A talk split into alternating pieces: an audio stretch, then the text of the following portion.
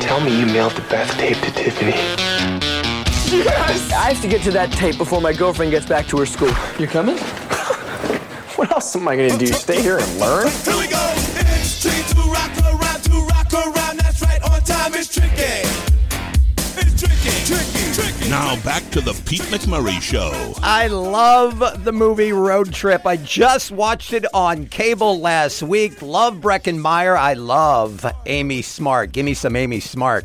I follow you on Instagram. Let me introduce you because you have a big movie that's coming out. It's called The Enormity of Life. It's available on video on demand. It is Breckin Meyer. Brother, how are you? How you guys doing? Good man. Doing well. I follow you on Instagram. I feel like we're one person away from each other for some reason, but the Weird Al birthday wish is nothing like I've ever seen. Can you explain that to oh, people? Oh, Yeah, that was like that was like Charlie getting the chocolate factory. It was crazy. On my birthday, I got an email from Weird Al, who thankfully I'm able to call a friend, and he said, "Hey, I sent you a little something, and it's this video. If anybody wants to go check it out, I think it's still up on Instagram somewhere." But uh, it is this giant, long musical number with singers and barbershop quartets and explosions and confetti on video that came out of nowhere, and I, I it was the greatest thing I'd ever seen. Well, it starts with a tight So- a tight shot on Weird Al, and then it branches out, and you see the barbershop quartet, and then a curtain opens, and it's just this huge production. I'm like, holy crap! I want this. it was bananas. I, I told Al, I was like, I have no ability to get you back for this. Like, I can't. I, I don't have this ability. I don't know any barbershop quartet. None. How are you friends with Weird Al? That's a really good question. I don't have a good answer, but I think it started at Robot Chicken. I think Al has come in to Ah, okay. uh, work with us on Robot Chicken, and he is very close to uh, Seth Green, who I work with on Robot. So I think I think that was the initial thing, and he is just, despite his name, he is he is weird, but he is also just the sweetest guy in the world. But Sweet Al doesn't sound as good, so I get Weird Al. Here, here's kind of a very broad, general question for you, Breckin. How fun is your life? Because I, I'm reading about you. Obviously, I've seen a lot of your stuff, but you just seem like uh-huh. you run in really fun circles. I mean, is is your daily life just full of fun and laughter? Uh, I'm, I'm sitting in my house alone with my dog, so no. But, uh, it it it it doesn't suck. I will say that I do get to do what I love for a living, which I think you guys can attest to is pretty rare and pretty great if you can. Um, You know, I get to do Robot Chicken with my best friend Seth Green. I get to make movies with people I'm fans of, like in this one, Emily Kinney, who was in The Walking Dead. I was a huge Walking Dead fan, so. Uh, yeah, it is fun. It, it, I overuse the word fun sometimes, but it is. It's, it's a fun gig. I don't hate it. The enormity of life. This is. Would you call it a dramedy? Because you're funny in this, Yeah. but it's also you're very depressed. I mean, it's yeah, that. you usually play comedic roles. Yeah, this is definitely a very different role, and it is. It's a dramedy, which is kind of the only word I can really find because it is. It is funny, but there's also a lot of drama. You're dealing with a guy who is suffering from this mental illness called uh, anhedonia, which basically means he feels no pleasure from movies, TV, money, sex, anything. And how do you go about that in your life? How do you go about that in your daily life? Still find, as you were just talking about, how do you find any fun? How do you find any joy when you're incapable of feeling it? Right. Um, and part of it is you, you you fake it till you make it. But it's a very interesting film. And again, it's tough when you do indies, you know, to get the word out because there's so many films out there. But um, this one was just so interesting. When I read it, I was like, I kept turning the page, going, I have no idea where this one's going, Wow. which I thought was quite fun. I, I've got to tell you, I, I did see the trailer, and not only was you know the lump in my throat there, but I also got a chuckle out of the scene in the trailer where you're at a fast food restaurant with your co-star, this little girl who uh, obviously is very talented. You guys are at the fast Yeah. food restaurant. She's going through these statistics of all these mass shootings that have taken place. So a very macabre subject matter. and you just turn to the fast food employee and say, "She'll have the kids' meal." I I, I laughed out loud. I laughed out loud at that because the chemistry is so great. It's so subtle, but it, it just really you just nailed it. Oh, thank you. Yeah, Giselle Eisenberg, who was on the show Life in Pieces, plays the young girl Jules, and I'd never met her. And the minute she started talking, I was like, "Oh, this kid's special," and uh, this kid's also better than I am as an actor. But that scene was very kind of taken from reality. I have an 11-year-old daughter, and I remember when she became obsessed with tsunamis, and it's obsession and also terrified, and so that was kind of a common thing and tragic as well. As these, there are so many of these unfortunate school shootings and stuff that kids become aware of it. Right. and kids start developing these facts and you go on YouTube and kids just start scrolling forever whether it's doom scrolling or not. And uh, it's a new question that parents have to deal with which is hey what's this terrible thing I hear about every day? And how do you how do you make it reality but also make it you know not terrifying? And I think that's one of the things that uh, my character kind of goes is like how do I how do I help this kid by not terrifying this kid We're talking with Breckin Meyer. The movie is called The Enormity of Life. The, the premise of the movie your great aunt left you a quarter of a million dollars. You're a depressed guy, you got family issues, and your mom's nuts. Yeah, that would pretty much be it. And then uh, he decides the only thing he does have is this little bit of cash, and he tries to help someone out, and it's this young single mom waitress he meets, and it's you know he can't feel anything, but he can help, and uh, he kind of tries to do that to make himself feel something. Whether he does or not, I'll leave up to y'all. But When you go to your mom's house and you, you walk in, she's a hoarder. Is she a hoarder or just messy or a little bit of both?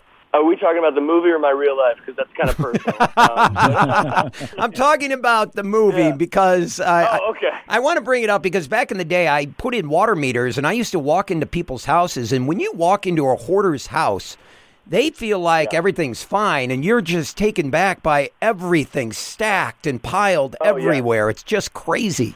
Yeah, there's a rhyme or reason to it to them, and to you it looks like absolute chaos. And yeah, his mom is definitely a hoarder. I mean, at one point there's just a mannequin leg on the ground. Um, but as you said, it is. I guarantee the mother would say that that is exactly where it's supposed to be. Right. So it is. It is definitely terrifying. Not as terrifying as installing water meters in multiple hoarders' houses, but still, It's very strange when you go house to house. yeah, You know, yeah, man.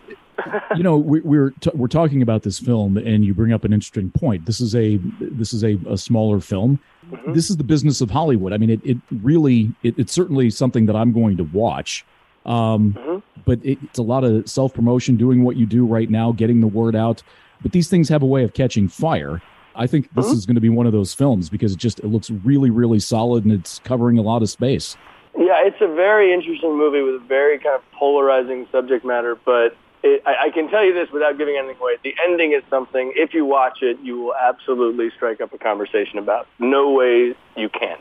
God, that's great when you walk away from a really movie. interesting Yeah. Part. yeah I love when you walk away from a movie and people think and they discuss the movie after you leave. Yeah, and I think this is definitely one of those movies where, I mean, it's why I keep, uh, everyone who's seen it has kind of hit me up, whether it's on Twitter or whatever, and had these great questions or just comments talking about it, and it really is, it strikes, it, it begins a conversation most definitely. So I hope folks check it out. I hope they, uh, I hope they enjoy it. We, I- we had fun. I know I brought up Road Trip and I just realized that it's 22 years old. Is, is that right? Oh, God, that's my 22 year old baby road trip. I love that movie. I think it was on Showtime or HBO a week ago, and you just get sucked in, and it's just so good. I don't know what it is because I always say I'm a beer away from college. I love the college atmosphere. I love the road trips. I loved everything about it. Yeah. I, I mean, I think it, it, it hit at a right time, but also a lot of it has to be Todd Phillips, who's our uh, co-writer director, who went on to do Old School, All the Hangovers, Joker. Oh, okay. Um, I mean, Yeah. forget it. Todd, Todd is an, another level of a director. So I think a lot of it has to be put on his shoulders. And Ivan Reitman, the great late Ivan Reitman, was uh, shepherding us. And again, if you're Oh, going to wow. do a college comedy, Yeah. if you're going to do a college comedy, get the guy who did Animal House. of course. right Right. So we were very lucky. Well, it's it's interesting. If someone said to me, "Hey, Pete, remember that time 22 years ago when you did that one thing?" I would never remember. Rob and I worked together at, at a previous job, like what, eight years ago? I can barely remember that. yeah Yeah, I don't. I'm, I don't have a good memory with that stuff. Luckily, because it's on a lot or things like that, I, I it kind of reminds me a lot about certain parts and certain scenes and stuff. Well, I, I'm going to jog your memory here, Breckin. Um, again, I can't remember what I did yesterday, let alone you know a first kiss, this or that or the other thing. I- I- Was your first kiss Drew Barrymore? Is that true? Uh, yeah, that that is that is that is true. I, well, I mean, it was, I was 11, so I mean, it wasn't Right. too tawdry, but um, yes, we were both 11 years old. She was. Drew was my uh, my adorable hand-holding girlfriend back in the day. Wow, 11 years Very old. What is that? Sixth grade? Is that right? Uh, Somewhere I think abouts, yeah. I think it's fifth. Fifth grade. Your first kiss was in fifth grade? Yeah, I was, you know, I was quite advanced for my age. Damn, dude. Wow. Yeah. Two things before you go, I got to ask you about King of the Hill. How much fun doing voice uh, Uh, work for King of the Hill? unbelievable. For I think 13 years we did that, and it was again working with you know Mike Judge, Stephen Root. All I mean, the funniest guys on the planet, Pam Adlon and Kathy Najimy. I was. I was in heaven. I, I would do anything they asked on that show. It was just so much fun. I love Stephen Root. I'm a huge fan of Barry. Oh my gosh. Oh, yeah. He's so good. He's so good Yeah. on that show. Best. Ba- From Barry to Office Space with the Milton with the stapler. Oh yeah, the red I mean, stapler. Stephen, Stephen, Yeah, Stephen Root is incredible. Stephen Root is the goat. You know, he's just so great. And uh, how many people come up to you on a monthly basis and talk about Clueless? Almost daily, which is lovely to which is lovely to say. By the way, I don't get tired of it. It's pretty adorable, and people want to talk about it. But uh, yeah, almost daily. I just got back from Las Vegas, and it was it seemed like it was Clueless week there, which was lovely. But um, Right. yeah, people people seem to. I, I guess I think yesterday or the day before, I saw that it was 26 or 27 years old. movie. Jeez. Wow. Yeah, something unreal like that. Man, next time we have you on, I'll, I'll find something you did 30 years ago and we'll talk about that. Absolutely. Breckin Meyer, check out The Enormity of Life, available now, video on demand. Great to have you on, man. Continued success. Thank you guys. I appreciate it. All right, take care. Have a good one, y'all. The doctor says she has symptoms like post traumatic stress disorder. An 11 year old who should be having summer parties with her friends spends her free time looking up websites about mass murder. Since 1983, there have been 78 mass shootings claiming the lives of 547 people and injuring 476. Just give her a kid's meal.